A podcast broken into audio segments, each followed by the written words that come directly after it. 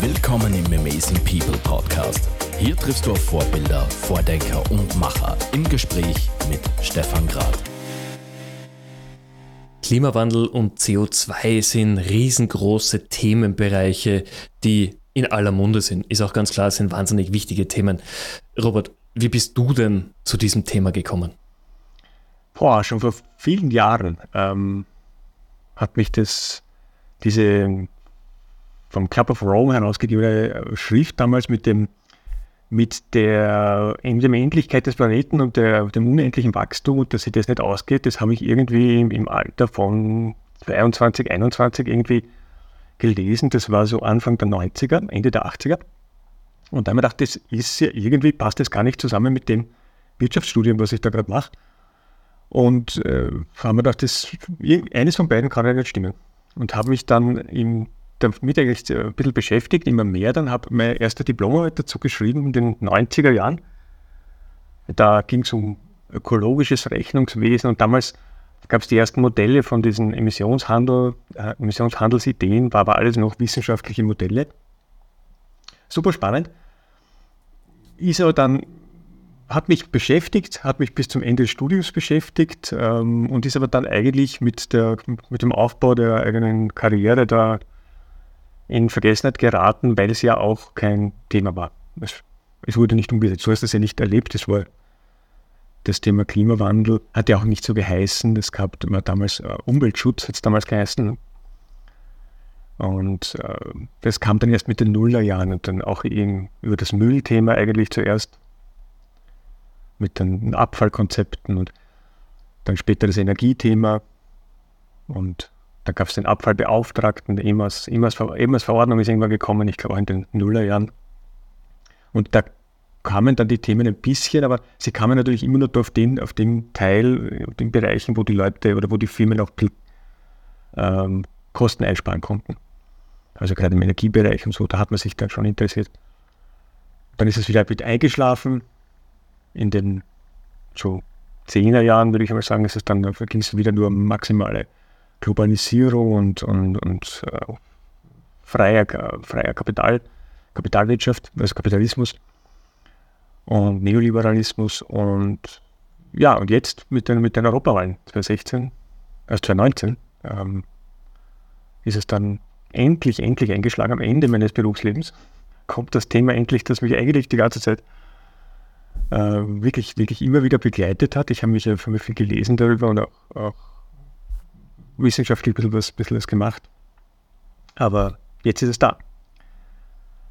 Viel zu spät. Wir haben 50 Jahre verschwendet. 50 Jahre. Und äh, ich habe meine Studenten immer gesagt, vor, seit Jahren, schon seit Jahrzehnten, sage ich ihnen, ich weiß nicht, warum ihr uns nicht seit Jahren schon in den Arsch tretet. Weil wir sind wirklich eine Generation, wir haben 50 Jahre, wir wissen es seit 50 Jahren und wir haben nichts gemacht. Und äh, äh, besser spät als nie, würde ich, würde ich auf jeden Fall sagen. Und deswegen freut es mich persönlich auch wahnsinnig, dass du dir Zeit genommen hast, mit mir hier im Amazing People Podcast zu plaudern.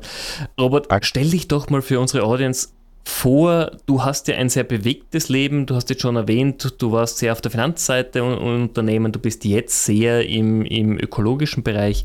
Stell dich doch mal ganz kurz vor, bitte. Ja, danke, danke für die Einladung. Ähm, tolle Geschichte. Mein Name ist Robert Mende Kremitzer, mittlerweile Doppelname. Ähm, ich habe ich habe lustigerweise zuerst Mathematik studiert. Ich bin ein, ein, Zahlenmensch. Aus der Schule raus, ich liebe Zahlen. Ich habe stundenlang Beweise gerechnet und bin eigentlich ein Zahlenmensch. Und das hat mich dann zuerst Mathematik studiert, dann habe ich ähm, gearbeitet und habe dann später erst Wirtschaft studiert. Und dort mich natürlich dann auch auf den Zahlenteil, aufs Controlling und Buchhaltung, Rechnungswesen gestürzt und komme eigentlich auf, aus der Finanzseite, wie du schon richtig gesagt hast, und habe dann auch im Finanzbereich meine ersten, meine ersten Jobs gehabt, klassische Karriere ähm, bei großen, größeren Firmen, Edusho und dann später Wienerberger. Und habe aber dann gemerkt, dass ich in den großen Organisationen irgendwie nicht funktioniere, da passe ich nicht hinein, da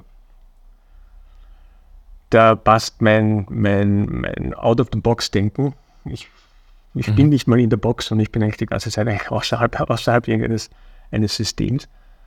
Äh, passt da nicht hinein und habe dann mit meinem Bruder gemeinsam äh, eine Eventfirma aufgebaut, oder er eigentlich mitgemacht. Wir haben das Dinner and Crime entwickelt und nach Österreich gebracht, selbst mhm. entwickelt und haben damit eine komplette, es war eine, eine spannende Geschichte. Wir haben etwas, was sich dann später in den Nullerjahren gab es dann dieses Buch Blue Ocean, wenn, der, wenn ihr aus der Wirtschaftswelt kommt, dann kenne ich das. Das war genau sowas. Hat man aber, haben wir, habe ich später erst erfahren. Ähm, wir haben Dinnertheater entwickelt, das gab es nicht in Österreich. Ähm, es gab keine Form von Abendessen und Unterhaltung gemeinsam. Mhm. Und das hat super funktioniert und funktioniert bis dato lustigerweise immer noch sehr gut. Also ich kann, ich verstehe das gar nicht so, warum das immer noch so ein Trend ist. Aber Krimi ist natürlich ein, ein, ein Kernthema. Also mit Krimi, Krimi erreicht man total viele Leute. Es gibt kaum jemanden, der, äh, der sich da nicht angesprochen fühlt. Außer mich selbst, weil mich Krimis lustigerweise gar nicht interessieren. Aber das hat gut funktioniert, ja, und das haben wir, haben wir gemeinsam aufgebaut. Und dann habe ich äh, mhm. das aber nach einiger Zeit dann verlassen und habe dann für, für das Land äh, habe ich dann Internationalisierung von, von Klein- und Mittelunternehmen. Mich haben die KMUs immer interessiert, weil ich, ich merke, da in den großen Unternehmen, da geht, da passt ich nicht hinein, haben mich die KMUs immer mhm. interessiert. Kleine Firmen, ähm, da gab es noch nicht wirklich diese Startup-Welle, wie sie jetzt war, sondern es war in den 2005, 2006, 2007, da haben die noch KMUs geheißen, nicht Startups alle.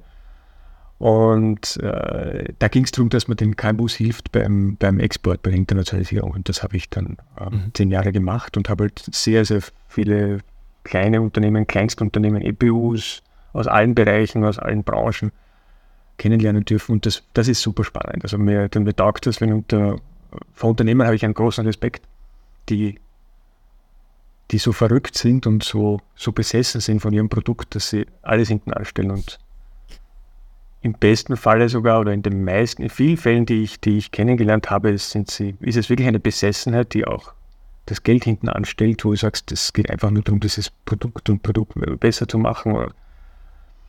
Das hat schon äh, Respekt verdient, weil die meisten dieser, dieser Unternehmer wirklich äh, viel bis alles riskieren, ja. Jetzt würde ich da ganz gern gleich mal einhaken, weil Genau um Unternehmen geht es ja auch sehr stark, wenn wir von Nachhaltigkeit reden, genau. von CO2-Einsparungen. Und du, du hast jetzt gerade die, die beste Zielgruppe für mich angesprochen, nämlich der Mittelstand. Die, die ganz großen Unternehmen werden ja immer mehr in ein Vorgabenkorsett gezwungen. Wie ist denn deine Erfahrung Nachhaltigkeit, ökologisches Handeln und Denken und Mittelstand? Ja, das ist genau, das ist genau die Lücke, die es gibt. Und ich habe genau da ist der, der Ansatzpunkt, wo ich wo ich jetzt angesetzt habe, seit, seit, seit einigen Jahren. Weil, wie du richtig sagst, äh, diese Regulatorien, die kommen, betreffen die Großen. Ähm, und man will mit, über diese Regulatorien will man natürlich indirekt auch, äh, das das Lieferkettengesetz oder auch die äh, oder Sorgfaltspflichtengesetz oder, oder das TT, auch die auch die, die, die CSRD, die dann von den Großen verlangt, Daten von den Kleinen zu sammeln, von den Lieferanten zu sammeln. Also hier kommt natürlich schon massiver Druck und den spüren die Unternehmen jetzt auch, auch die kleinen. Ich habe selber mit der Firma, mit meiner Firma schon einige Mal jetzt Fragebögen zugeschickt bekommen, wo man dann plötzlich eine, eine, eine Nachhaltigkeitsstrategie als Drei-Mann-Unternehmen abliefern muss und eine CO2-Bilanz. Ähm, das, das trifft jetzt aber alle völlig unvermutet. Die ähm, mhm. direkt für die KMUs selbst ist, ähm, ich, seh, ich bin nur deswegen verwirrt jetzt, weil ich sehe dich nicht mehr. Alles gut, es funktioniert trotzdem weiter. Der, der Bildschirm oder die Videoaufnahme ist ab und zu ein bisschen, bisschen schwierig dazu. Alles okay, passt. Nein, die KMUs, sie haben, ähm, sind 99, ich glaube 99,5 Prozent aller Unternehmen sind KMUs. Also wir haben knapp 700.000 Unternehmen in Österreich, 700.000. Mhm. Und davon müssen wir 600 70.000 oder noch mehr sind KMUs. Und wenn wir die Wirtschaft drehen wollen, dann müssen wir die KMUs drehen. Da müssen wir diese Veränderung in die KMUs hineinbringen. Und das ist die, die große Krux, vor der wir stehen, weil gleichzeitig wie natürlich äh, ist, es, ist es einfacher und schneller, äh, große Unternehmen ähm, zu beeinflussen und auch über Regulatoren zu biegen, als die kleinen, die natürlich sich schwer tun, in den Alltag schon so, so zu bewältigen. Also Das ist eine, eine, eine, große Hürde. Im Moment zum Beispiel ähm, gibt es da Regulatoren, das nennt sich äh, ESRS, also in dies, im Zuge dieser, dieser Richtlinie, die da entwickelt wurde, gibt es eine, eine, eine Gruppe auf europäischer Ebene, die diese Regeln entwickelt. Und diese mhm. Gruppe, die, die EFRAG, die nennt sich EFRAG, die beschäftigen sich derzeit gerade mit der Grundidee, wie, wie bringen wir denn dieses Regelwerk auf KMUs? Wie viel davon von diesen, von diesen Nachhaltigkeitsberichtsverpflichtungen können wir und wie können wir es und wollen wir es auf, auf KMUs stülpen? Also was da kommen wird, ist, wird freiwillig sein. Ich bin in dieser Gruppe dabei, die das entwickelt, oder die das erweitern. Und da, da wird im Moment halt über freiwillige Regulierungen, freiwilliges Meldewesen, freiwilliges Reporting von, äh, auf KMU-Ebene äh, nachgedacht. Das ist aber alles der Reporting-Teil. Also das ist der Teil quasi die Keule. Mhm. Und es ist ja eigentlich viel mehr. Das Spannende an, der, an dem Thema wäre ja, und das ist der Teil, der mich ja viel mehr interessiert, deswegen der, der unternehmerische Aspekt an der Geschichte wäre ja, dass gerade die KMUs jetzt die Chancen erkennen, erkennen müssten und müssen und sollten. Mhm. Weil es mhm. bietet sich in dieser Veränderung der Wirtschaft, in diesem Rahmen, der wirtschaftspolitische Rahmen wird jetzt gerade verschoben. Wir werden in Zukunft Dinge machen, nicht mehr machen dürfen, die wir jetzt machen dürfen. Und gleichzeitig mhm. werden wir andere Dinge machen dürfen. Und damit mhm. öffnen sich aber neue Bedürfnisse. Ganz viele Firmen und Private werden völlig neue Bedürfnisse haben. Und genau hier ist ja die große Chance von KMUs, nämlich Lösungen für Bedürfnisse zu entwickeln. Und sich jetzt damit zu beschäftigen, welche Bedürfnisse werden denn die Firmen und die, Men und die Menschen in zwei oder drei Jahren haben. Das wäre der Teil, mit dem ich mich am meisten beschäftige. Das ist quasi, wo sind die Chancen, die sich jetzt aus der, aus der Transition ergeben und wie kann man die als KMU heben. Jetzt haben wir eingangs im Vorgespräch darüber gesprochen, es ändern sich natürlich die Herangehensweisen, es ändern sich auch die Denkweisen. Und wir haben schon äh, davor gesprochen, vor fünf Jahren war die Denkweisen ganz anders, als wie sie jetzt sind und hoffentlich in ein paar Jahren werden sie wieder anders sein. Aber aus der aktuellen Sicht, was ist denn so, sind denn so die Themen, die dir tatsächlich unter den Nägeln brennen? Wo siehst du den dringendsten Handlungsbedarf? Im Nachhaltigkeitsbereich. Ja. Ähm, hm. Es ist eine Priorisierung, glaube ich. Also es gibt ja die, die, die drei großen Themen. Das eine ist das Emissionsthema, das zweite ist das Materialthema, also alles, was Kreislaufwirtschaft mhm. betrifft. Und das dritte, das, das wir im Hintergrund halten, das war mit Abstand natürlich das größte Thema ist, zu dem wir überhaupt noch keine Lösungsideen haben, ist das ganze Biodiversitätsthema. Mhm. Ähm, und genau auch in dieser Priorisierung eigentlich müssen wir es leider abarbeiten. Wir, wir finden da hier keine, keine All-in-One-Lösung, wo wir sagen, mhm.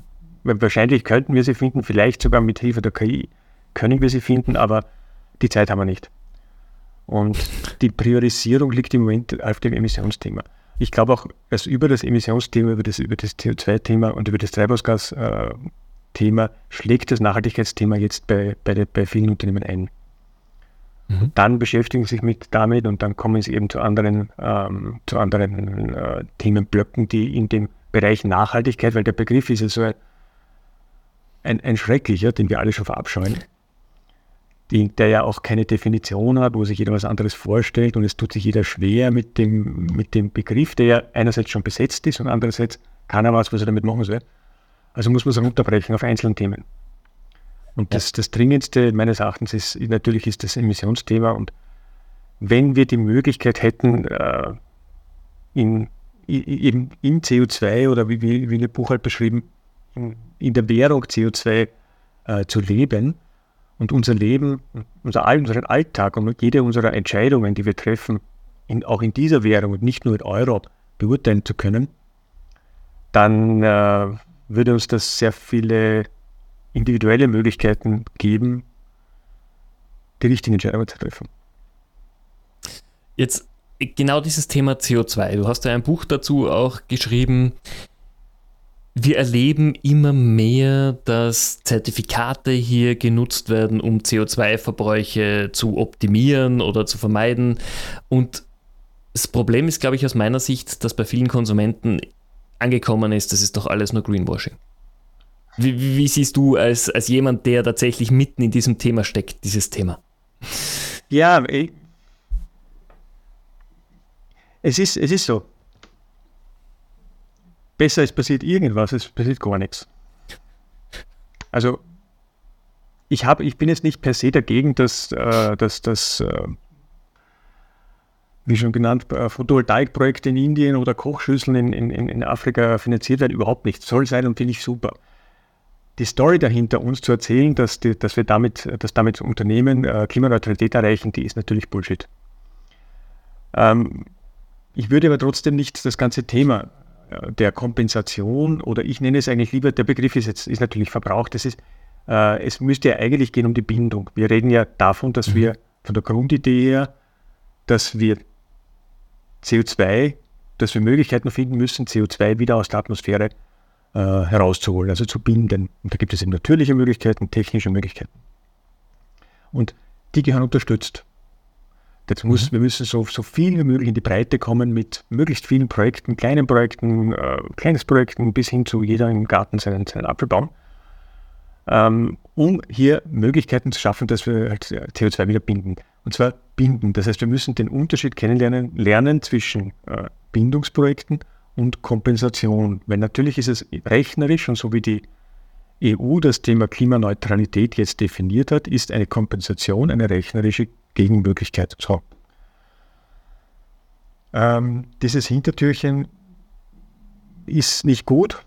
Und das kam ja ursprünglich, das, dieses Thema kommt ja ursprünglich aus dem Emissionshandel, aus dem ET. Äh, des Emissionshandel, weil man äh, den, den Unternehmen, den Großkonzernen das Hintertürchen gelassen hat. Du kannst dich quasi auch freikaufen, indem du eben Projekte finanzierst, die äh, wo, woanders helfen.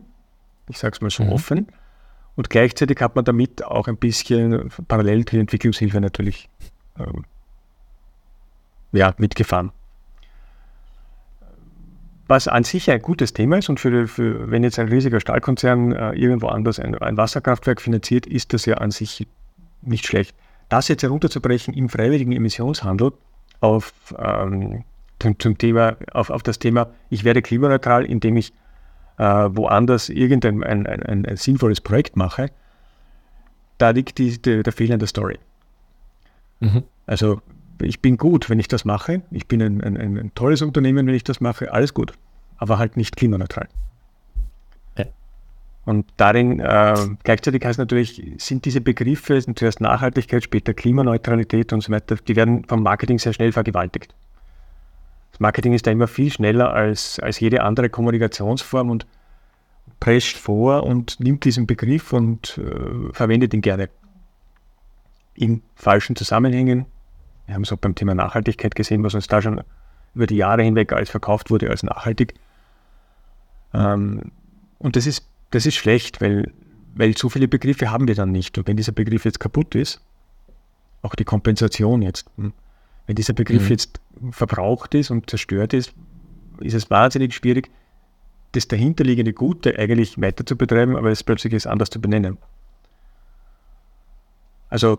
Und, und gen genau da würde ich jetzt ganz kurz einhaken, ja. weil, wie du sagst, die Idee dahinter oder das gehandelt werden muss, ich glaube, das steht außer Frage. Und äh, es wird heutzutage immer weniger Leute hoffentlich geben, die auch den Klimawandel anzweifeln. Aber genau dadurch, dass diese, diese Begrifflichkeiten so inflationär verwendet werden, fehlt ja für den Otto Normalverbraucher zum Teil der Bezug, was heißt das jetzt wirklich, weil was für Auswirkungen kann das haben? Und genau das haben wir ja schon ein bisschen, diese Wahrnehmung haben wir doch zu einem Großteil schon zerstört. Wir haben Vertrauen verloren. Vertrauen ist alles, was wir, was wir, was wir haben. Wenn wir wollen, dass ja. die Menschen und die Unternehmen mitgehen auf dieser Reise, ist das Allerwichtigste das Vertrauen. Und das heißt, die müssen, und wir haben grundsätzlich, wissen wir, diese spannende Wissenschaftsskepsis, das heißt, man vertraut ja jetzt nicht mehr der Wissenschaft oder viele Leute nicht mehr. Jetzt vertrauen sie auch nicht dem Marketing, okay, sie vertrauen den Unternehmen da bald nicht mehr. Ähm, es ist schwierig. Wenn, wenn, sie, wenn du nur noch vom Misstrauen geben wirst, dann wirst du schwer Leute finden, die dann sagen, ja, okay, dann verändere ich halt mein Leben. Weil, ja. warum? Warum soll ich das tun? Wo ist, wo ist die Begründung dahinter? Ja. wem kann ich da was glauben? Äh, und das ist, das ist die Gefahr dahinter, die wir, mit der wir spielen, dass wir hier einfach Vertrauen verlieren und gleichzeitig natürlich den, den Skeptikern Raum geben, massiv Raum geben. Das ist ja auf der politischen Seite in ganz Europa. Und das wird leider mehr werden. Also dem, das ist das, das, das größte Dilemma an der Geschichte eigentlich, dass ja die, ähm, die politischen Mehrheitsverhältnisse in die falsche Richtung kippen können, wenn dieses, wenn die, Parteien dieses, dieses fehlende Vertrauen ausnutzen. Absolut. Ist es deiner Meinung nach auch äh, ein Zusammenhang mit dem Wohlstandsthema? Wir haben natürlich momentan wirtschaftlich schwierige Zeiten. Es ist nicht mehr ganz so leicht wie vor drei, vier Jahren. Ähm, und das merkt jeder von uns. Es merken Unternehmen, es merken Privatpersonen. Hat diese, sagen wir mal, Wissenschaftsverdrossenheit auch damit was zu tun, glaubst du? Hm. Ursache Wirkung. Du meinst, wegen der Wissenschaftsverdrossenheit äh, entstehen viele dieser Krisen? Nein, das glaube ich nicht. Äh, nein, nein, nein, ich glaube eher wegen diesen Krisen, dass eine gewisse Wissenschaftsverdrossenheit äh, eintritt bei den Leuten, es ist eine weil sie andere Gedanken haben. Es ist eine allgemeine Verdrossenheit ja. und man zieht sich natürlich, die, die, die, die typische, auch soziologisch äh, nachgewiesene Reaktion ist, du ziehst dich zurück. Ja.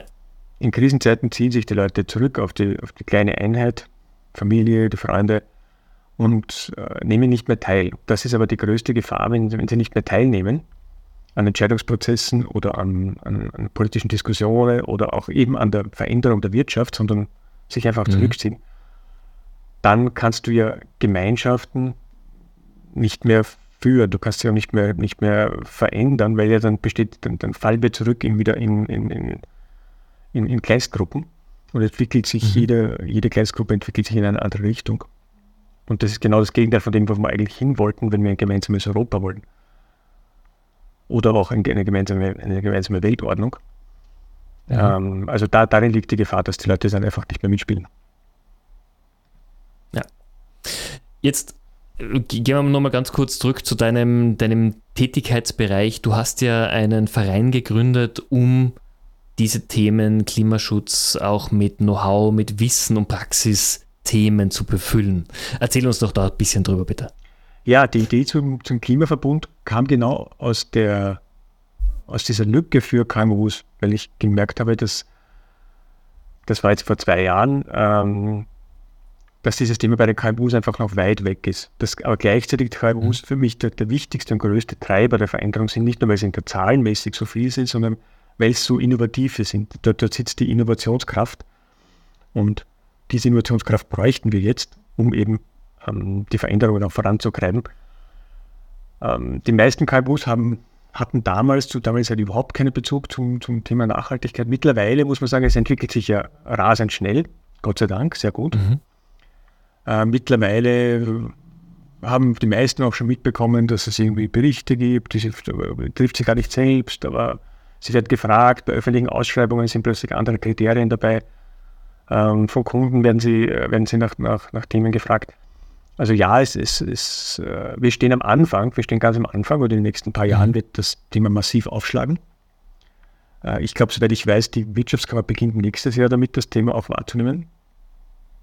Mhm. Ähm, und in Österreich sind wir ja Wirtschaftskammer getrieben, das heißt, die KMUs machen in der Regel das, was die Wirtschaftskammer sagt. Also damit wird eine große, eine, eine, eine, zumindest eine große Informationswelle kommen, dann kommt wahrscheinlich auch eine, eine, skeptische, eine Skepsiswelle und dann, das geht alles nicht und was soll wir alles tun? Ob wir das in der Zeit hinbekommen, wo wir es hinbekommen müssten, das ist die Frage. Weil das Ganze muss, muss natürlich extrem schnell gehen und die Veränderungen, wenn wir bis 2030 jetzt rein auf das Emissionsthema genommen, jetzt 55 Prozent Stand 2005 zum Beispiel herunterkommen äh, wollen, dann wird es schon schwierig. Aber ja, die, die Idee des Vereins war, KMUs, äh, für KMUs umsetzbare äh, und einfache Lösungen anzubieten und dieses Know-how mhm. in die KMUs hineinzutragen. Das ist die, die, die Grundidee. Bedarf es deiner Erfahrung nach bei den KMUs überhaupt noch äh, Überzeugungsarbeit, dass was getan werden muss, oder muss man ihnen vergleichsweise nur mehr die Werkzeuge in die Hand geben, wie sie es dann im Alltag machen können? Nein, es bedarf die massiver äh, Überzeugungsarbeit. Wobei ich Ich sage das so, also die, die, ich, ich teile es in drei Teile, in drei Arten, drei, drei, drei Typen von Unternehmern. Die einen mhm. Unternehmer sagen, gibt keinen Klimawandel. Okay, wir machen alles wie bisher. Okay, dann gibt es, auf der anderen Seite gibt es Unternehmer, die machen ja schon seit Jahren äh, viele tolle Dinge. Also die beschäftigen sich jetzt äh, zum, vor allem im sozialen Nachhaltigkeitsbereich, aber auch im Umweltbereich mit tollen Dingen, haben schon viele Lösungen entwickelt, die sind schon weit voraus, ganz toll. Und mhm. da gibt es einen großen Mittelteil.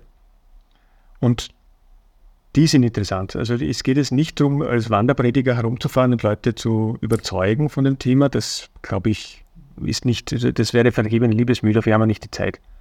Sondern es geht mhm. darum, die Unternehmer äh, mit Ideen, Lösungen, Möglichkeiten auszustatten, die, die sagen, ja, ich, ich, weiß, jetzt war es eigentlich Zeit, ähm, jetzt sollten wir eigentlich was machen. Und solche Unternehmerinnen und Unternehmer ähm, brauchen von außen einen Input.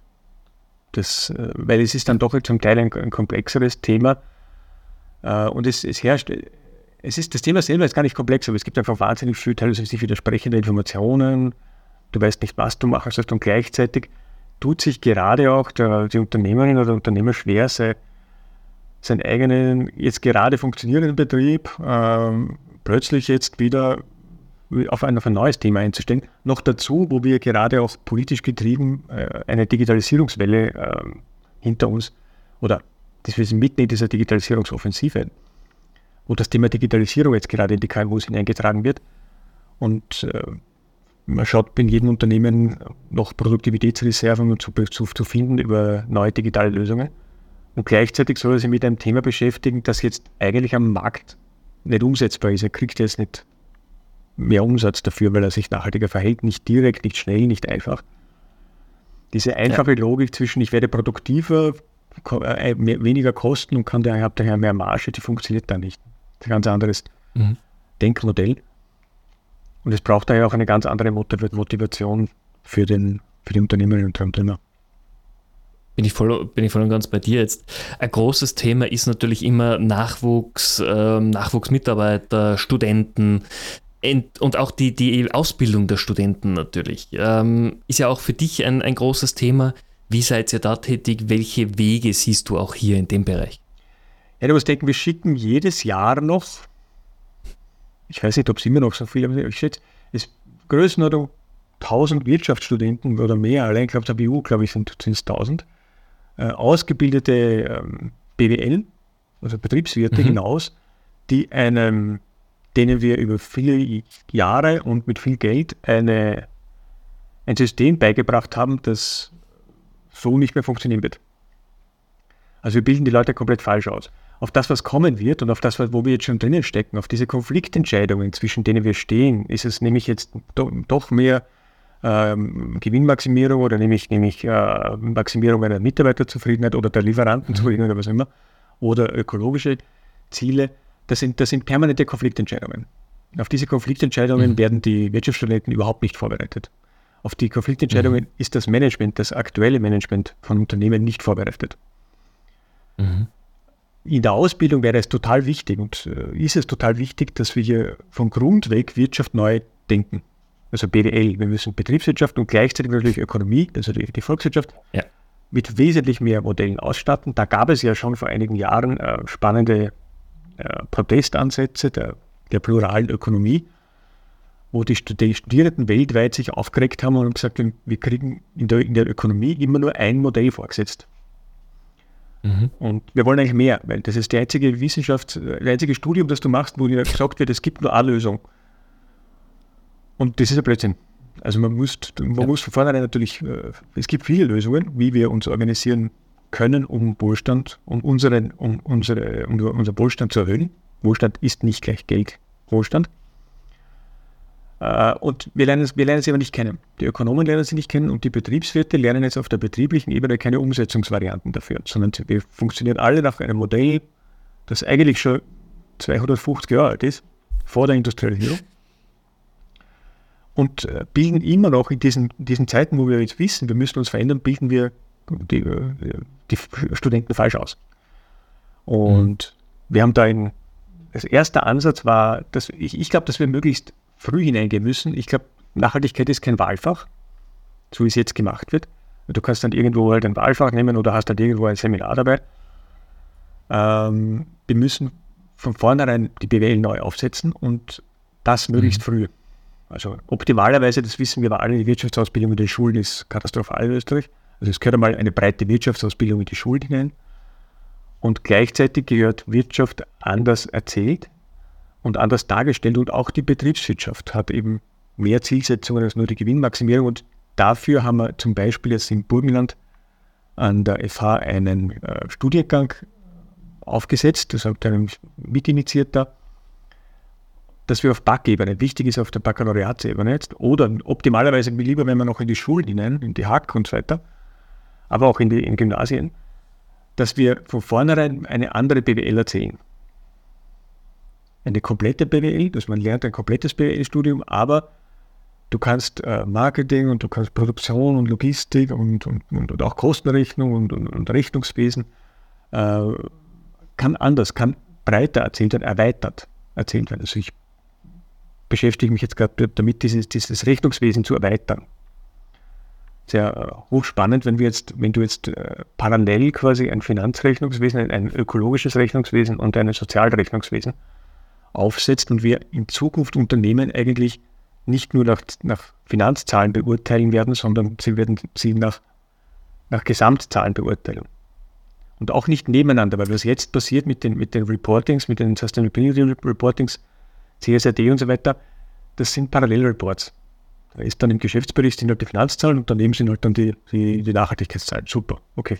Und jeder kann sich herauspicken, was er will. Der Investor wird weiter in Zukunft die Finanzzahlen äh, herauspicken. Wir brauchen neue KPIs, neue, neue Kennzahlen. Wir müssen neue, neue äh, Werte entwickeln, nach denen wir Unternehmen und auch die Performance von Unternehmen bewerten. Und die Performance wird mehr sein als nur, ich habe Gewinn gemacht. Ah, äh, bin, bin ich voll und ganz bei dir, unterstreiche ich auf jeden Fall.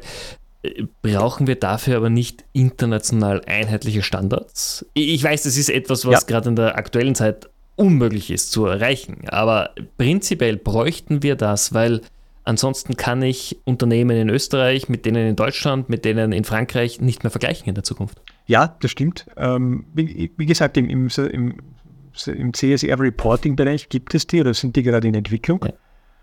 Ähm, dass wir so weit gehen, dass wir das in das Rechnungswesen hineinziehen, das ist noch nicht da, aber es gibt international gesehen auch schon verschiedene Wissenschaftler, die sich mit dem Thema beschäftigen.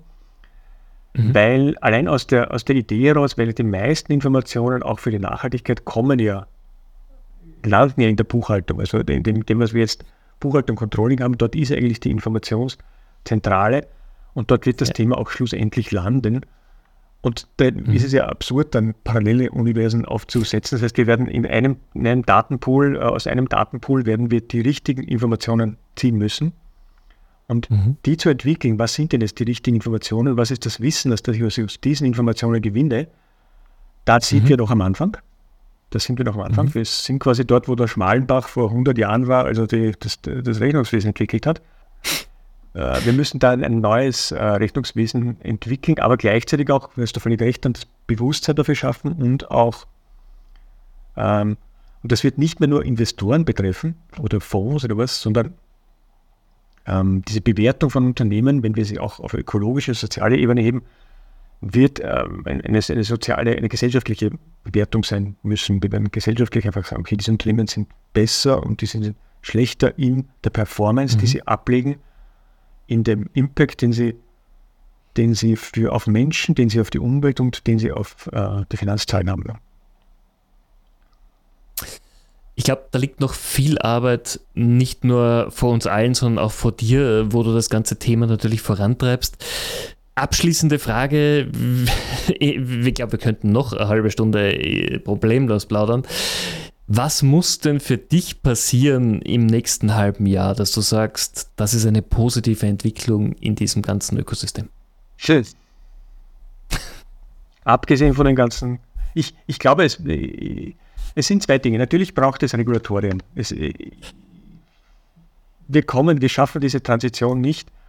Ähm, ich, ich fange mal so an. Wir haben, wir haben jetzt 10, 15 Jahre lang geglaubt, dass wir, wenn wir die Verantwortung für die Veränderung auf, den, auf die Menschen schieben, dass das funktioniert. Das heißt, der Kunde wird schon, wird sich richtig entscheiden und wenn der Kunde Nachhaltigkeit bestellt, dann werden wir Nachhaltigkeit machen. Der Kunde hat aber nicht Nachhaltigkeit bestellt und er wird es auch in Zukunft nicht bestellen. Also wird, wenn wir dieses Wirtschaftssystem verändern, wird, werden die anderen Spieler, der Staat und die Unternehmen und auch die Banken äh, in diesem Wirtschaftssystem werden, werden das Spiel äh, treiben müssen. Und die treiben das mhm. aber nicht aus, also die, vor allem die Banken und die Unternehmer treiben das nicht von sich heraus, nicht in dem kapitalistischen System, das wir jetzt haben. Also A, wir müssen das ganze, ganze kapitalistische System hinterfragen, das wissen wir. Wir alle in der Wissenschaft wissen mittlerweile, das ist das Ende des Kapitalismus. Wir wissen aber nicht, was danach kommt. Und wir wissen schon gar nicht, wie wir diese mhm. Transition schaffen. So, das ist aber nicht das kurzfristige Thema, nach dem du gefragt hast. Ähm, B, es wird Regulatorien brauchen. Der Staat muss hier massiv eingreifen. In Europa machen wir dieses Micromanagement über die Maßen hinaus. Wir wissen es, es ist, es ist absurd teilweise absurd, teilweise richtig. Ähm, es wird nicht anders funktionieren. Also was ich mir kurzfristig, wie gesagt, ja, sind diese Regulatorien, wie auch da sage ich, lieber jetzt mal was machen als nichts machen und ein Klimaschutzgesetz wäre super und wenn, auch wenn es jetzt vielleicht nicht zu 150 Prozent genau das Richtige ist, aber es wäre schon super. Jetzt so wie dieses, wie dieses vor kurzem jetzt äh, oder gestern äh, dargestellte oder, oder gebrachte Informationsfreiheitsgesetz, das sind da also der, der, dass, dass, dass man auf den Gemeinden die, die Informationen, die, mhm. alle Informationen der öffentlichen Hand auch öffentlich zugänglich sind. Natürlich ist das wieder ein Kompromiss, eine Kompromisslösung. Jetzt können wir ewig lang herumhackeln und sagen, okay, wir, wir basteln den Kompromiss und dann am Schluss kommt der Kompromiss nicht. Aber mir ist so ein Kompromiss lieber, als es kommt mhm. nichts.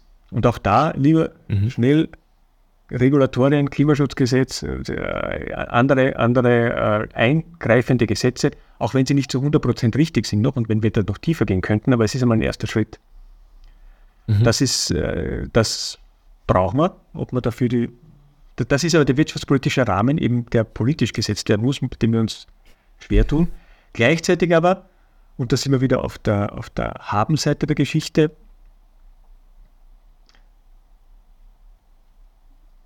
brauchen wir die Innovationskraft. Wir brauchen die, die, die Unternehmen, die die Chance sehen in, diesem neuen, in dieser neuen Welt, äh, die, auf die wir zusteuern. Und was mir mhm. da fehlt, und das ist ein Thema, das ich, das ich, ja, das ganz am Anfang steht, was mir fehlt und was sehr kurzfristig sehr wichtig wäre, wäre ein Narrativ. Wir haben einen riesigen Tanker und wir sollen jetzt woanders hinfahren. Ursprünglicher mhm. Zielort war Rio. Und plötzlich sollen wir nicht nach Rio, sondern wir sollen woanders hin. Aber sie erzählen uns nicht, niemand erzählt uns und wir können es uns selber nicht entwickeln, wohin. Ja. Wo soll denn die Reise hingehen? Wie schaut denn, das, wie schaut denn dein Alltag 2040 aus? Wie schaut denn dein, dein, dein Leben in der Mobilität? In wo, ist, wo kriegst du deinen Strom her? Was wirst du essen? Was wirst, was wirst du arbeiten? Wie wirst du arbeiten? Wie wirst du leben? Da gibt es kein Bild. Und da kann es auch nicht ein Bild geben, das ist mir schon klar. Aber es gibt auch nicht, äh, es ist super, wenn viele Bilder. Ich bearbeite, mhm. ich hätte gerne so, ich äh, bin da der Idee, so eine tausend Bilder zu erzeugen. Also ich möchte tausend Menschen haben, wo jeder sein Bild darstellt. Wie schaut das mein Leben 2040 aus? Damit wir aus dieser Summe aller Bilder ein Narrativ bekommen, weil wir brauchen ein positives Narrativ. Wir müssen Lust darauf bekommen, uns dorthin zu entwickeln. Wenn wir nicht diese Lust bekommen, dann wird es nicht funktionieren wenn es, es wird nicht mit, mit Qual und mit, nur mit, mit Regulatoren äh, und mit, mit Gesetzen funktionieren, weil dann wird es irgendwann zum Widerstand kommen. Und daher brauchen wir kurzfristig ein Narrativ. Irgendjemand muss uns sagen, wie schaut, denn, wie schaut diese äh, nachhaltige Welt 2030 aus? Wie kann Leben ausschauen 2040 unter diesen Bedingungen? Wie wollen wir leben? Und dann wollen wir uns gemeinsam sagen, da wollen wir hin. Ob das ein demokratischer Prozess ist, Mal sehen. Ähm, lieber wäre es mir. Aber es ist auf jeden Fall eine, ein, ein notwendiger Prozess, dass wir diese Bilder in unseren Köpfen entwickeln und dafür brauchen wir, glaube ich, Vorbilder, weil, äh, weil wir selbst nicht die Fantasie haben. Die meisten oder viele Leute haben selbst nicht die Fantasie, auch nicht das. Wobei es da jetzt gar nicht darum geht, dass du, dass du bestehendes Wissen umsetzt und sagst, ich weiß erneuerbar, ich habe jetzt Windenergie und PV-Energie und dann habe ich halt so viel neu, sondern wie kann es grundsätzlich funktionieren? Vielleicht auch mit Technologie, die noch nicht da ist. Aber wir brauchen ja Science Fiction, damit wir auch wieder Ideen entwickeln, äh, wie wir uns weiterentwickeln. Und das fehlt mir total. Ja. Also da fehlt mir der, auch der, der Fantasieteil, der, der uns äh, also dies, diese Science Fiction, die es wirklich ist, die, die, die, die, uns, die uns Bilder vorgibt, wo man sagt, ja, das kann immer für uns positive. Negativ narrative Bilder haben wir. Ready Player One, die Steven Spielberg. Okay, so kann es auch enden. Aber das wollen wir nicht. Wir wollen ein positives Bild. Die, die Wahrscheinlichkeit, dort sind, sich zu entwickeln, ist momentan leider höher als jemals zuvor. Ähm, so ehrlich muss man sein. Es, es deutet immer wieder, immer wieder, denkst du, ja, also wenn du, wenn du, allein wenn ich im Minutentakt mitbekomme, was die KI alles tut und was sie schon kann, ähm, unfassbar. Also, wobei auch da ist es zum Beispiel so ein Thema, ich finde es total spannend. Die KI wird ja völlig falsch eingesetzt. Für mich im Moment wird sie ganz viel zur Produktivitätssteigerung eingesetzt. Also wie kann ich die, wie, wie können wir noch schneller und noch produktiver werden? Völliger, völlig absurd. Wo sie wirklich genial ist, und das, es gab, gibt ein paar Beispiele aus der Medizin, ist, wenn man die KI Lösungen finden lässt, auf die wir nicht kommen. Mhm. Um von dort dann weiter als Menschen selbst weiterzudenken. Weiter es gibt eine, eine, eine, eine, Geschichte, war ja auch in den Medien mit diesem Molekül, gab es irgendein Molekül gegen eine Krankheit, das, ja. das, das die KI, äh, das, das, die, also das, das, das äh, KI-Systeme gefunden haben, wo Menschen nicht draufgekommen wären, aber von, dieser, von diesem Wissen heraus, das uns plötzlich von außen zugetragen wird, können wir wieder weiterdenken. Und wenn wir das verwenden mhm. würden, um auch im Umweltbereich zum Beispiel, im Nachhaltigkeitsbereich, im Sozialbereich neue Lösungen zu entwickeln, dann wäre das toll, weil an neuen Lösungen fehlt es uns da zum Teil. Wir sind im Moment massiv beschäftigt mit der Umsetzung der bestehenden Lösungen, gut. Aber ähm, da fehlt uns noch, da fehlt uns viel noch an Innovationskraft. Und die hätten wir eigentlich. Und jetzt mit diesem neuen Tool, vielleicht kommt das nicht zufällig gleichzeitig. Die KI und die Nachhaltigkeit, vielleicht passt das zusammen und vielleicht brauchen wir das, äh, um, um hier wirklich einen, einen, äh, so schnell auf die Kurve kratzen zu können. Ab und zu braucht man einfach einen externen Denkanstoß und vielleicht ist es die KI, die uns hier diesen Weg eröffnen kann. Ich, ich würde es uns wünschen, es wäre, glaube ich, ein, ein wunderbarer Einsatz. Ja, es wäre der perfekte Einsatz, also wo du, wo du sagst, dass genau dafür ist es notwendig. Wenn wir an unsere Grenzen stoßen, dann brauchen wir andere Systeme und nicht immer more of the same. Ja, Unterschreibe ich zu, zu 100 Prozent. Robert, vielen, vielen herzlichen Dank für deine Zeit. Vielen Dank für den Austausch. Es hat wahnsinnig viel Spaß gemacht. Ich glaube, für viele ist das ein Thema, das man noch zu wenig mit Ernsthaftigkeit betreibt. Ich kann auf jeden Fall äh, deinen Verein empfehlen. Wir werden ihn auch verlinken. Wir werden auch dein Buch verlinken natürlich, weil ich habe es wahnsinnig spannend gefunden. Und ich möchte mich nochmal ganz herzlich bedanken für deine Zeit. Ich danke für die Einladung, Stefan. Ähm, war super. Hat mich wohl gefällt.